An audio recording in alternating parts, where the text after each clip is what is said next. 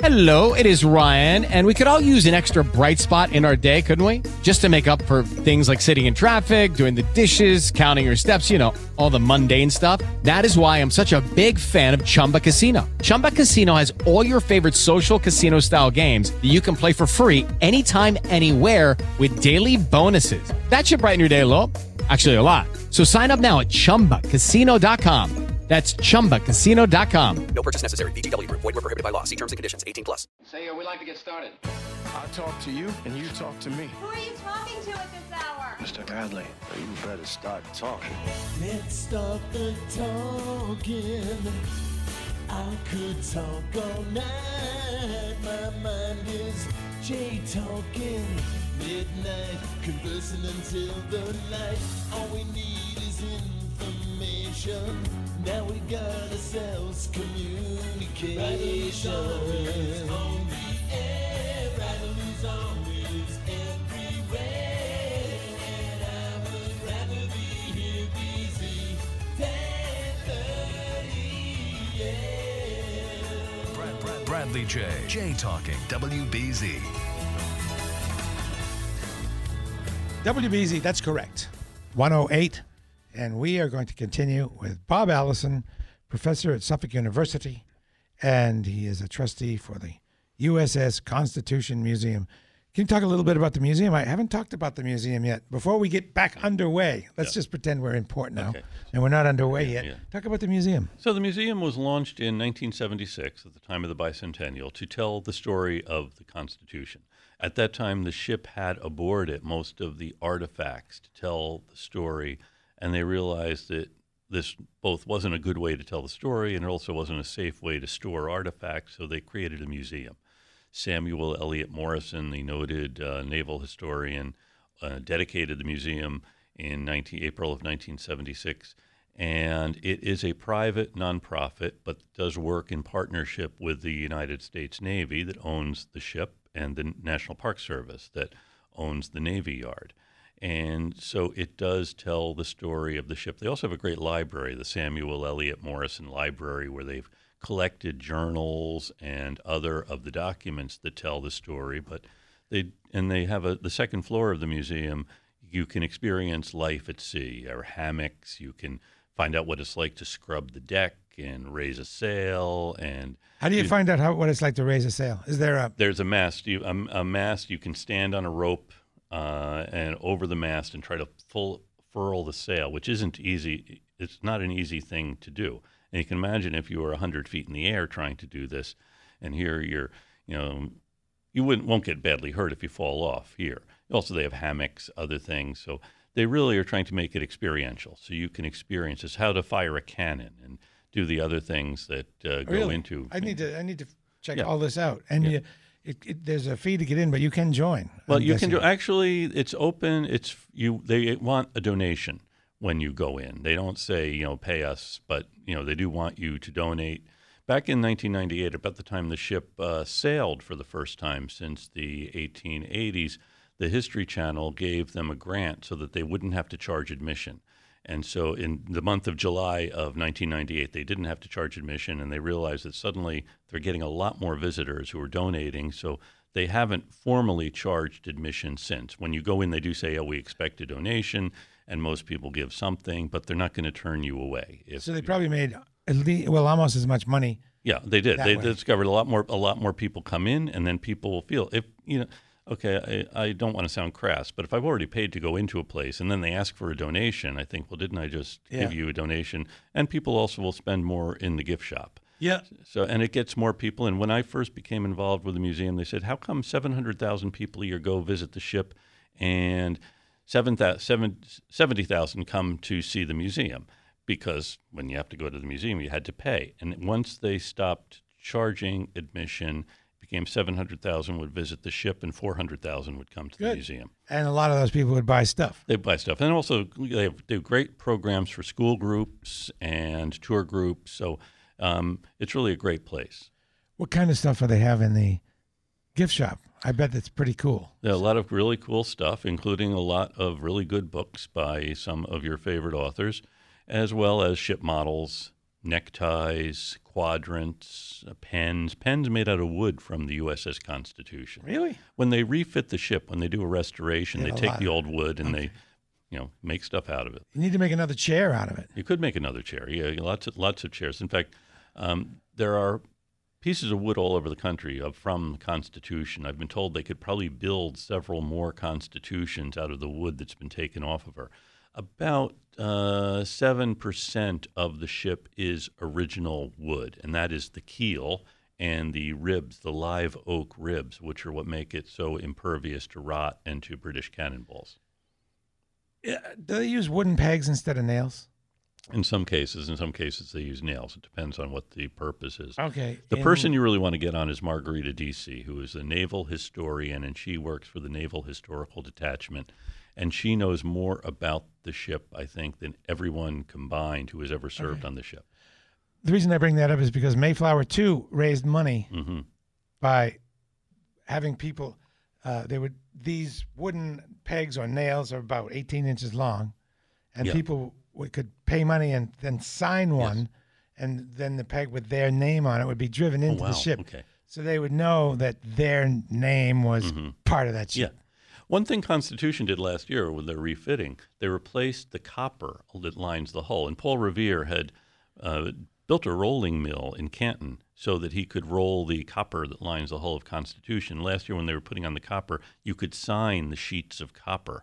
And just as an example of what the copper does, the copper prevents sea life from clinging to the hull and sea worms from boring through the hull.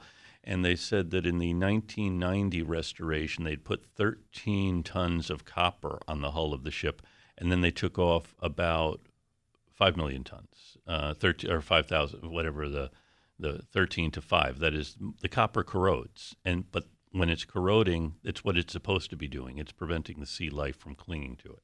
Whew. Okay, and I wanted to talk about the dry dock. Yes. When you go to the museum, you see this wicked cool thing that's is it made of wood? It's huge, and it's clear it's a dry dock. It's massive. It's made of granite. Granite and from Quincy. I didn't realize this was specifically made for Constitution. Yeah, this is technically dry dock number 2. It opened about a week after dry dock number 1 in Norfolk, Virginia. And if you look at the head of the dry dock, you'll see the names of the president who was in office when it was commissioned or when it was first begun, and that's John Quincy Adams, and then the president who was president when it was finished, Andrew Jackson. One of the few places in the country you'll see their names joined. So that's how old that dry dock is? Yeah, 1826-27 is when it opened, and it opened after Oliver Wendell Holmes' poem. The Navy said, okay, we have to fix it, so let's put in a dry dock here. And in fact, Constitution is now the last ship to have been in it. It came out just last year. So it's basically, and this is oversimplistic, it's a stone-lined ditch with a dam at one end. Yeah, that's not oversimplistic. That's exactly what it is. And then open the dam, the water comes in. Yes, yeah. Then the ship comes in close the door, pump it out. Pump it out. And the museum actually was built as the pump house to the pumps for the... And as I was looking at it, I thought, boy, they must have to really be careful as they're pumping it out. I bet they're carefully jockeying this ship, so it sets exactly correctly. They do, yeah. It really is. It has to be very carefully done. And then, of course, the keel has started to hog. That means it sags on either end. And so one purpose of going into dry dock is to correct that. So you have to line up the keel along the blocks you've put to hold it. It's like the spine of the ship. Right, but the shape of the spine is different than it used to be. It is, yeah. It does. When you built it, because it sags. It does sag on either end, yeah. Back to the museum, which was the pump house for that. Yes. Can you tell me a little bit more about the building besides that the floor, the walls, how old it might be, the style, anything you might know about the building? Well, it's a granite building, and it was built probably in the 1820s, and then there's another building behind it that is also part of the museum, built a little bit later.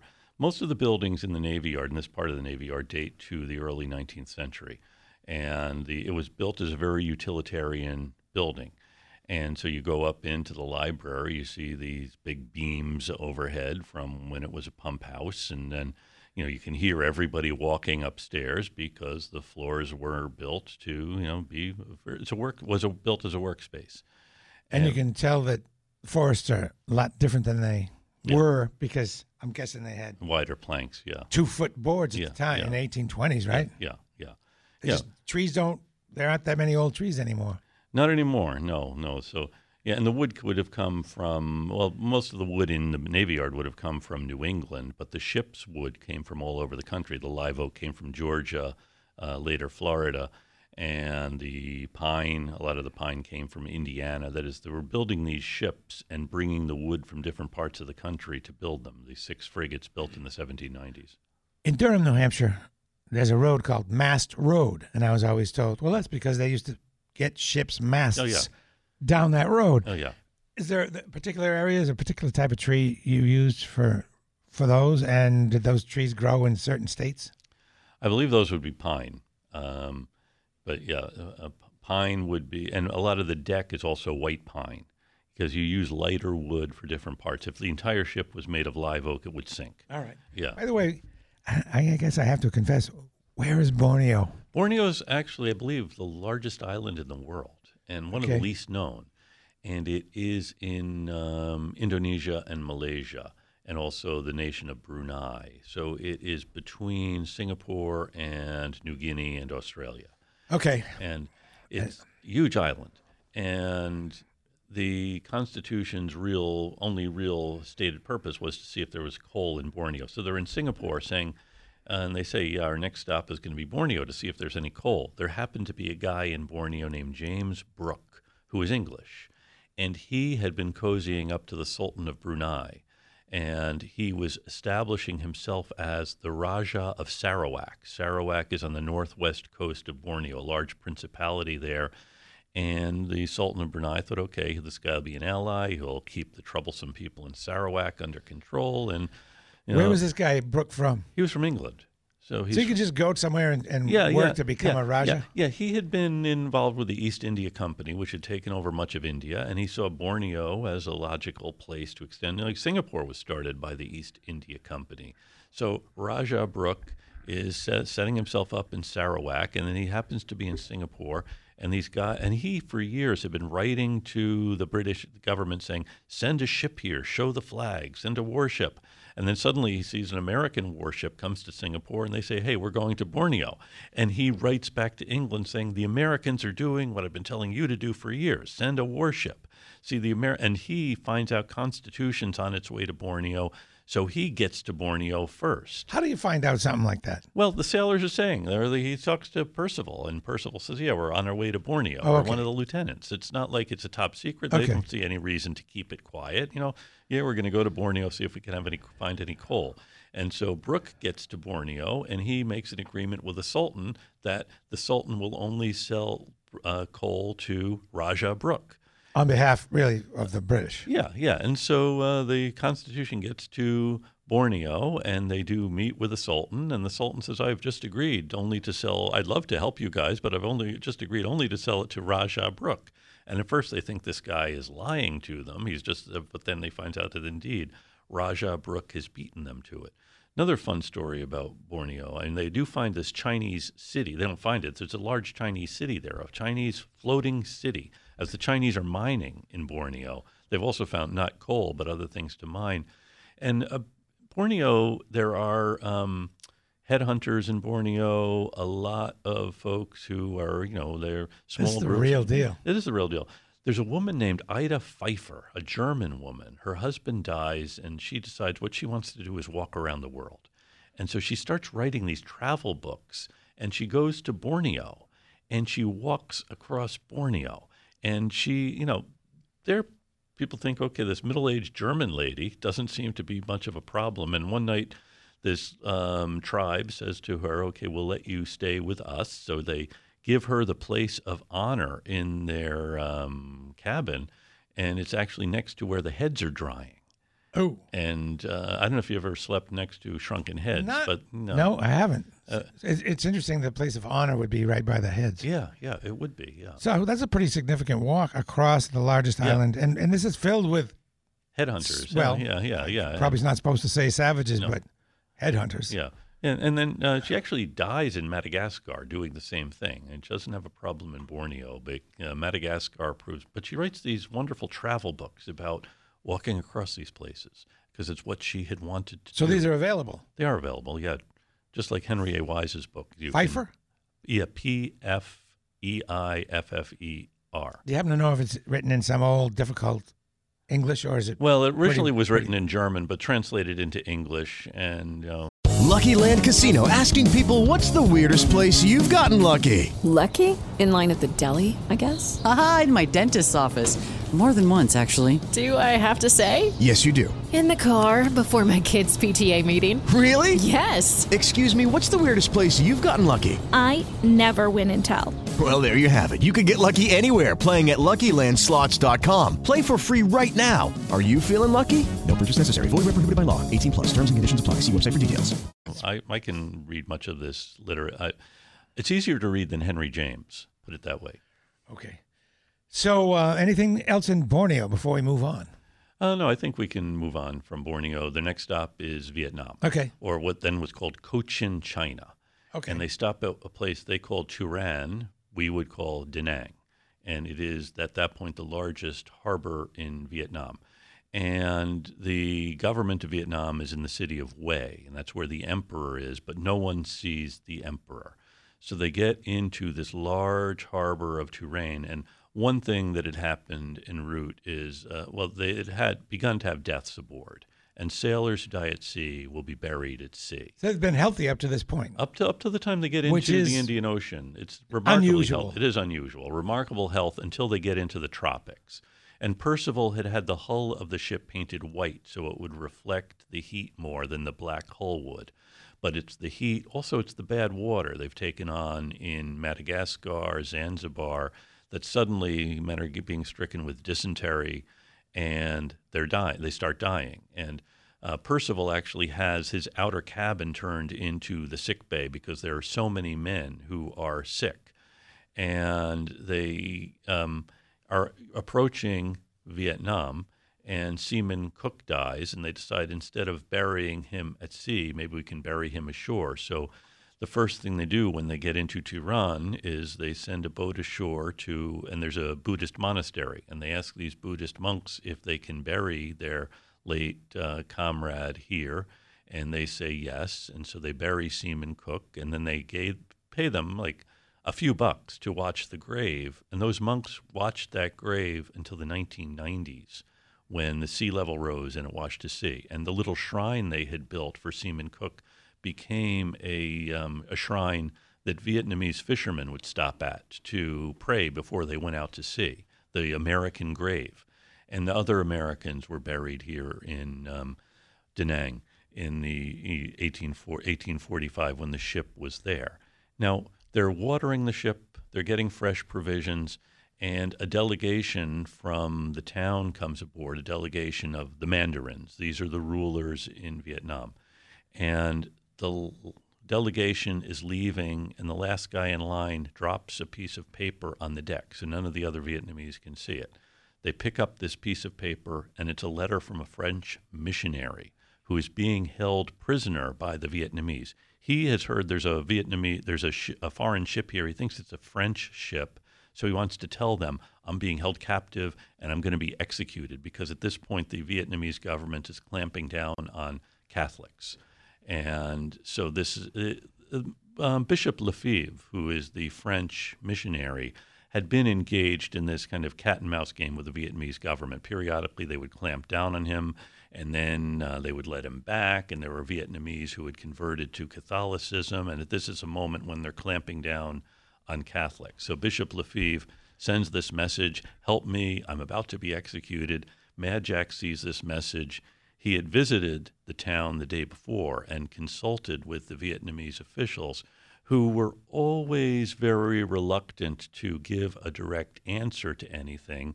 But suddenly Mad Jack sees this French missionary is being held prisoner. He gathers some Marines. They go into town, and with this Marine guard, he marches up to the palace of the governor. He thinks it's the governor. No one is really going to say what their role is, and he demands that this guy be released. And the governor says, well, of course, I will have to send a message to the emperor in Hue. So the message in Mad Jack says, I'm going to start shelling the town if you don't do something. And he does capture a couple of Vietnamese gunboats that are in the harbor, ties them up behind Constitution while he waits for a message to come back from Hue. And he is prepared to fight the Vietnamese.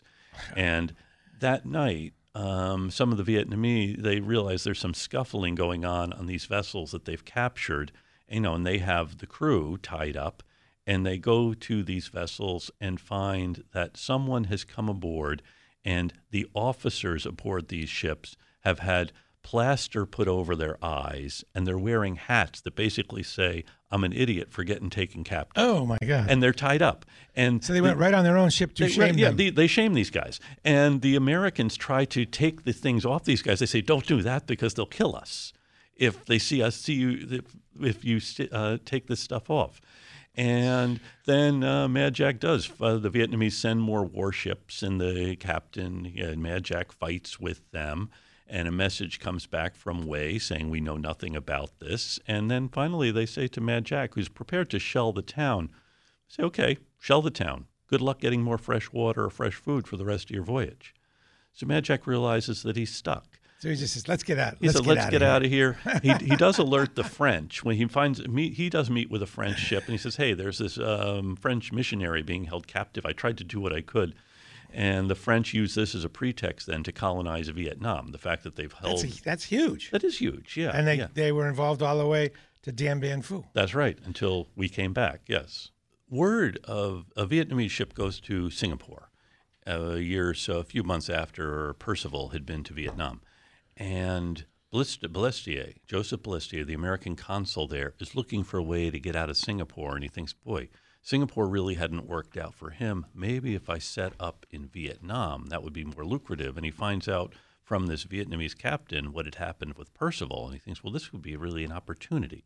So he writes to President Zachary Taylor saying, "Percival really botched things in Vietnam. You need to send someone who can smooth things over with them. And I have someone in mind." So Balestier is sent a letter from President Taylor apologizing to the government of Vietnam for this intemperate action of the American commander, and please show Mr. Balestier the United States wants to make up to the Vietnamese. The Percival and his crew had said, "We'll never understand these people in Vietnam."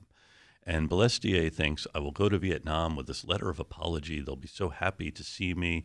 So he goes to Tourane, and again, he can't go to Hue. He thinks, "I can just go to Hue with this letter," but they say, "No, no one goes to Hue."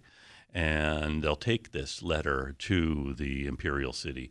And so they go, and he waits and waits and waits, and finally a message comes back saying, "We consulted our archives, and we have no record of this series of events you are apologizing for. So we don't know how we can accept an apology for something that never happened. And please leave." So they really knew about it, but they just said they had no record? Yeah, and it would be embarrassing to them to say, yeah, we had this fight with this American ship, and all these things happened, so they don't want to deal with this guy, Balestier. They don't want an American consul showing up in Tourane. We don't need you. You don't need you, yes. So he is, poor Balestier is sent to, he winds up dying in Pennsylvania. Where did he go after Vietnam? Well, he goes back to the United States. But, you know, he was originally French, and he had come to Boston sometime in the 1790s. That's where he met Rachel Revere. Of course, her grandfather was also French. And so they marry. They go to Singapore. And her son, whose name is Joseph Warren Revere Balestier, he winds up dying in Singapore. Rachel Revere winds up dying in Singapore. Her husband has both of their bodies shipped back, so they're both buried in the Granary burying ground. Really? Yeah. Oh, yeah. Yeah. Oh, I have to see that. Yeah, and the Revere family grave is where they are buried. So what stones would I look for? Look for Paul Revere's grave, which is in the Granary. What are the names around it that we're talking about now? These are Rachel Revere Balestier and Joseph Warren Revere. You know, Revere's son was named Joseph Warren Revere after Joseph Warren, and then he started the whole, he really ran the bell-making business. And then his son was in the Navy, and so also named, I believe, Joseph Warren Revere. And then her son is named Joseph Warren Revere Balestier, named for Joseph Warren, the hero of Bunker Hill. Jeez, you know, They had such exciting lives. I feel like haven't. Well, none of us do. I mean, it's one reason we study history is because we have. We're studying the people who had the exciting lives. That's right. That's right. Yeah, yeah. not the people who just sat and lived their little life out in Vietnam or whatever. Who's gonna sit up all night listening to someone tell our stories? Right. That's now everybody wants to be connected with the Mayflower. Mm-hmm. Do people also want to be connected with the Constitution? Is there this genealogical desire to say, I have ancestors that were on the Constitution? Well, some do. I've had a surprising number of people who've told me about relatives who, they always seem to have been captain, I think. But all captains, yeah. Being on the ship would have been a kind of a hard life, as he signed on for the voyage. And there are about 6 guys on the vessel named John Smith. And I don't know if any of them actually was named John Smith. I've had a student, Dan Hart, who's been doing research into members of the crew as he can find them. And, you know, you really can't trace someone named John Smith, but you can trace someone named John Chippey, Chippey. And John Chippey was aboard the vessel, and he was often in trouble. He's one of the most frequently punished for things ranging from insolence to stabbing someone else, and he stays on. You wonder why someone stays on. Well, why they keep him on? Well, he's a good sailor. He's a tough guy. He's a tough guy. He's a good sailor. He gets promoted a lot too. Yeah. I mean, some of these guys are good sailors, and they realize that, you know, getting in trouble is some part of the job. And John Chippey, it turns out, his father is a minister in Delaware, and in fact, he is probably the leading African-American minister in Delaware. And then his brother becomes the minister in Delaware. So you have this family where one brother is the minister and the other one goes to sea. And then John Chippey does settle down when he gets off of the ship and leads a productive life. There's another fellow named Lot Green. By the way, in the ship's payroll, it does not distinguish between people by race. We know there are about a dozen African Americans aboard the vessel, but you have to find this by reading the log very carefully or other clues, because the payroll, I mean, they're paid the same as whites doing the same job, and they're promoted or demoted or punished the way others are. So the Navy, unlike the Army, is not segregated. You know, these guys are not going to come up. There's no room to be segregated. That's right. You're really in close quarters with all these other guys. And you can see why some people, you know, they don't like each other. You're 500 guys, you're going to clash with some. And there are a number of Germans who are part of the band. And one of these Germans in the band, a guy named Fischer, actually keeps a log. He keeps a journal in German that his great-granddaughter translated into English, and she also had served in the Navy. So his journal is available in English. His father dies during the cruise. And everyone's really touched with how well the son takes care of his father as he's dying. And there's a Swedish fellow who dies in the cruise, and he had been, you know, the guy in his 50s who's still at sea. And it's very difficult to rise through the ranks from enlisted man to officer, and none do. And so you have, we could go on talking about the Navy generally, the tough life it is, but you mentioned constitutions last near battle, and this is before you go there. One more thing about the Navy. Am I correct that you didn't join the Navy for 2 years or 4 years? Yeah. Like you did it per voyage. You signed up for the voyage. Yeah, you were you worked for the government for one voyage. One voyage. You sign up for that voyage, and then what sometimes happens is you want to get off at a certain place. If you're not an American citizen, you could get off in Singapore and hope to get onto a different vessel. But if you are an American citizen, you're on for the voyage. And they get into real trouble when they get to Mexico because they're almost home, and now a war may be beginning with Mexico, and we want the ship to stay in Mazatlán, this port on the west coast of Mexico, and so they're waiting there. They wait there for months, and discipline just deteriorates. This is when they have the most floggings, the most incidents, the most attempts at desertion when they're in Mazatlán because they are so close. But there's nothing to do, and suddenly they're not under Mad Jack Percival. They're under the command of Commodore John Sloat, who's kind of a stickler for things, and Percival doesn't really get along with him, and nor do the men aboard the ship. So they do manage to get out of Mazatlán just as the Mexican-American War is beginning. I couldn't help, back to Vietnam, actually, where we were, couldn't help notice that We never understood Vietnam. No. Captain Jack didn't. Balestier didn't. No. And we continued to not understand them. Yeah. Up into the 1970s. Yes. Okay, we leave Vietnam. Where did we go after Vietnam? To China. To did we talk about China much yet? No, we didn't. No, let's, you know, okay. Actually, let China next on WBZ. Jay Talking, Bradley Jay. Hey, Bradley Jay, wanna hear you stay till the light of day. WBZ News Radio 1030.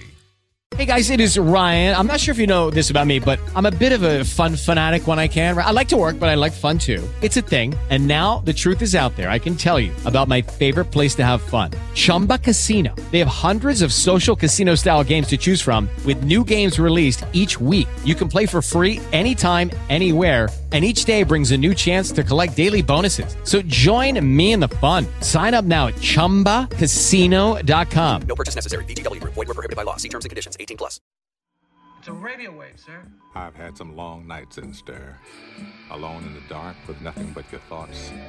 Time can draw out like a blade. Like him, talking on the air tonight. It's a very bright man. It's very educational. That's why I'm here.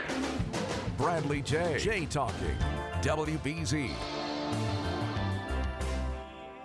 One more segment with Bob Allison as we finish up our trip round the world on the USS Constitution. We departed from Vietnam, but before we do depart, as far as this talk goes, is that where there was a Seaman Cook who died, and they asked permission to bury him, and they gave him a special spot? Yes. And then later on, well, I don't want to... Marine, others, Marines from the 1970s or 60s war in Vietnam were also buried there. Yeah. But also Marines from the ship were buried there. Okay. And then in the during the post-Vietnam War, it was part of a Vietnamese military installation where these Americans had been buried. Now I think they actually have built a resort there. But yeah, think about the history there. Those monks were watching that grave. Oh yeah, that was part of the deal. Yeah. They gave them some money. Will you watch? And they did protect these graves. They tended it, and they tended it to modern day. Instead of modern day, through all of the war between the United States and Vietnam, and then afterward, after the communist government takes over in Vietnam, and in fact, Congressman Lynch says he's been to Vietnam a number of times to bring back the remains of Americans there, and he said that the Vietnamese generals have told him, we have great respect for the Americans, not because of your military power, but because you remember the dead you left behind, and you're trying to bring them back. That's something that means a lot. Well, it means a lot to all of us. So anyway, the ship leaves Vietnam and goes to Guangzhou or Canton, which then there are a lot of Americans there. And this is in the wake of the Opium War. One thing they notice everywhere in Singapore is the prevalence of opium, which the British are selling in this area, mainly to Chinese. And the British have just fought a war with China because Britain wants to sell opium. The Americans had gotten out of the opium trade earlier, but they had war over opium in the early 1840s. And the British have just begun to build Hong Kong, but the Macau is still pretty much a busy place, Portuguese colony. And one thing they notice along the Pearl River, this river that Canton is on and the headwaters of it, these islands, there are entire thousands and thousands of people who live on boats on the water. They never step foot on shore, and they have their children are wearing like floats in case they fall into the water. And initially, boatloads of people come wanting to sell stuff to Constitution. And they get to know some of these vendors there's a cockroach lady who comes aboard to catch cockroaches aboard the ship and has a testimonial from another vessel that she's cleaned of cockroaches. And they have this, it's a much different world. And they're really struck with this. And just a few years earlier, speaking of Americans who go here, Frederick Law Olmsted had been in Canton, and he had walked around and seen this juxtaposition of this very densely populated city, but then these natural areas. It's something that struck Olmsted, who later is going to design the Emerald Necklace in Boston and other parks around the country. And so they are in this large estuary, Canton, Macau, Hong Kong, and getting to know this area. They're there for the summer, pretty much, of 1845 in Canton. They celebrate July 4th there, surrounded by other ships. And also there's a burying ground for foreigners, which looks very much the same today as it did then. That is this thriving American trade in Canton, getting stuff from China. And there's a famous English artist who is in Canton. He had gone to India first. He's a member of the Royal Academy, and he goes to make his fortune, easier to do when there are fewer English artists around in India. And now he's made his way to Canton. And he's actually trained a Chinese artist named Tingqua. And Tingqua opens his own studio, which turns into a factory for turning out paintings, because he realizes what the foreigners want, what kind of paintings they want. So he has guys. So is it kind of like Warhol's helpers? Yeah, exactly. He trains this guy how to paint like he does. Yeah. Kind of paints them and he signs them? No. The British guy is out of it by this time. Okay. And he's really miffed because the Chinese guy is doing it just as well. All right. And, why are you going to pay $400 for a painting by the English guy when you can do it for $20 by the Chinese artist? Right. And so it's a thriving business that the Chinese are engaged in. And the Chinese also are realizing ways of selling things to the West, that suddenly all these ships come and they want stuff, so we can provide stuff, the porcelain and other things. And so Constitution is there for the summer of 1845, really between Macau and Canton. In Macau, they go to the shrine for Camões, the Portuguese poet who had written about Portugal's exploration, the Lusíadas, one of the great epic poems in the Western tradition, and they see themselves as being part of this. So, again, Canton, there's a lot of Americans there. Robert Bennett Forbes has actually introduced the first steam vessel into Canton, and it's used for plying the waterways from between Macau and Canton, or what's now Guangzhou. And the crew must love being in port like that. They can get all kinds of good food. Yeah, they can. They can buy food from the locals who bring it to the ship. They're really not allowed to go out and walk around. Oh, in fact, I didn't know. Some members of the crew aren't allowed because the captain doesn't want them to desert. So the crew are kept aboard. But, yeah, it's easier to get fresh food. When they're in port, they'll get fresh vegetables, fresh meat. In fact, there's a Chinese purveyor who gets the contract to provide everything for the Chinese. This is quite a lucrative thing. These guys, the ship chandlers in these different places who get the business. In Singapore, their chandler is a guy named Wampoa. He's Chinese, but he goes by Wampoa. That's where he's from in China. That's a place just south and east of Canton. And so that's where he is from, and it's easier for people to remember that than to remember his Chinese name, which is Hue. The British used to press gang people, as I understand it, knock them on the head, drag them on the ship, and make them work for them. Yeah. Did we ever do that? No, we don't do that. Are you sure? Yeah, okay. I'm pretty sure we don't. I'll stand corrected if someone remembers being impressed, or Shanghaied, I suppose. Shanghaied, exactly. Yeah. If you're in Shanghai, is it? We need to leave enough time to talk about the final, almost battle. So Constitution leaves Guangzhou, and as I said, when they left America, there were rumors that we may be going to war with England.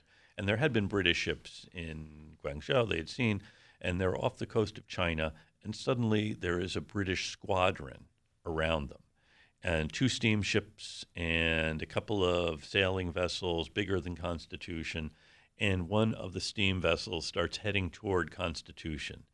And Mad Jack sees a foreign vessel is approaching us, so he has the drums beat the men to quarters. Everyone is at their battle stations, and they are prepared to go down fighting. They're outmatched by this British fleet, but if they are going to have a fight, Mad Jack is going to fight.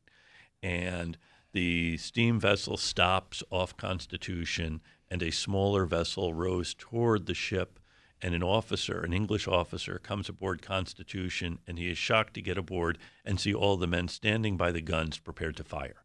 And they're holding the lit matches in their hands, preparing to fire the cannon if the British attack. And he's stunned. He's come aboard because they realize they're short of bread, and they want to know if Constitution can loan them several hundred barrels of bread. And that's all they want. Mad Jack was prepared. This would have been Constitution's last battle. again against the British. She would have gone down in the South China Sea, taking on a British squadron because the United States and England were again at war. It's the last time Constitution has her men prepared to fire at an English enemy. Good for Captain Jack. I feel like he was excellent. He was a great captain. This is one reason the men stay aboard, is because they know he is a good captain. He's cool. He's not going to get them killed through bad sailing. Folks, after hearing this, you're probably invigorated to go actually to the museum and go see the ship if you can. But how often can you see the ship? You can see the ship every day. You can. It's open 10 till 4, I think, is when it's visiting hours. The last tour is at 4 o'clock. Free to visit the ship. You do have to go through security in the Navy Yard, so don't bring a knife or anything like that. And it is manned by sailors, crewed by sailors from the United States Navy. It is free. The museum itself, as I said, open by donation every day from, I think, 9 until 6 every day. The ship is from 10 until 4 or 10 till 5. Every morning at 8 a.m., you can hear morning colors. They fire a gun, and then at sunset, they fire a gun, which is audible throughout Boston. I can hear it from my home in South Boston every morning and every evening. This has been a great 2 hours. Thank you. You're the best. It's gone by very quickly. You're really good. What's coming up for the USS Constitution? Any events planned? They'll have a turnaround on July 4th. It had a turnaround for Charlestown Day. The next turnaround is on July 4th. We'll have a number of other turnarounds this summer. And when it does turn around, if you're not fortunate enough to be on board, go to Castle Island in South Boston at about between 11 and noon, and you can see Constitution fire a salute to the batteries at Castle Island. What do they do, a lottery or something for who gets to go on the turnaround? To get aboard, it's a lottery. So it's free, again, to get aboard and do this, but you do have to enter the lottery. Where's the lottery? Where's the hat? Is it at the museum? You go to the Constitution Museum website or the USS Constitution website, and you'll be able to see what the lottery is. Okay. How to get aboard. And in the final couple of minutes, can you bring us up to speed on Rev 250 and what you have in the works? Well, right now we have a couple of bills before the legislature to create a commission. And also this week, tomorrow, we're doing a muster out in Worcester for historic groups out there who want to come hear more about it. So like 2:30 to 4, I think it's at the Worcester Museum, the American Antiquarian Society. And then on Thursday, 2:30 to 4:30 at Quincy's Old City Hall for folks in the Quincy, Braintree area. So come and hear more about Rev 250 or go to our website, revolution250.org, to find out where these other musters are. We're also having one out in the Pioneer Valley out west, because the revolution did happen throughout the Commonwealth of Massachusetts, and we want to be part of it. What did you do anything with Bunker Hill Day?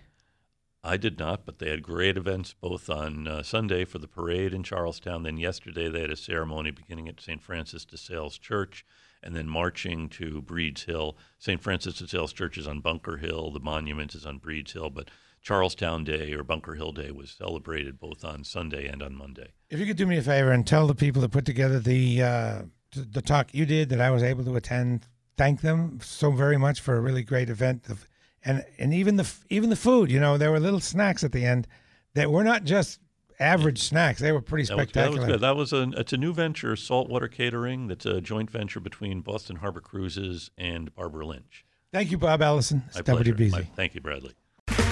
Okay, round 2. Name something that's not boring. A laundry? Ooh, a book club. Computer solitaire, huh? Ah, oh, sorry, we were looking for Chumba Casino. That's right, ChumbaCasino.com has over 100 casino-style games. Join today and play for free for your chance to redeem some serious prizes. ChumbaCasino.com. No purchase necessary. Void where prohibited by law. 18+ terms and conditions apply. See website for details.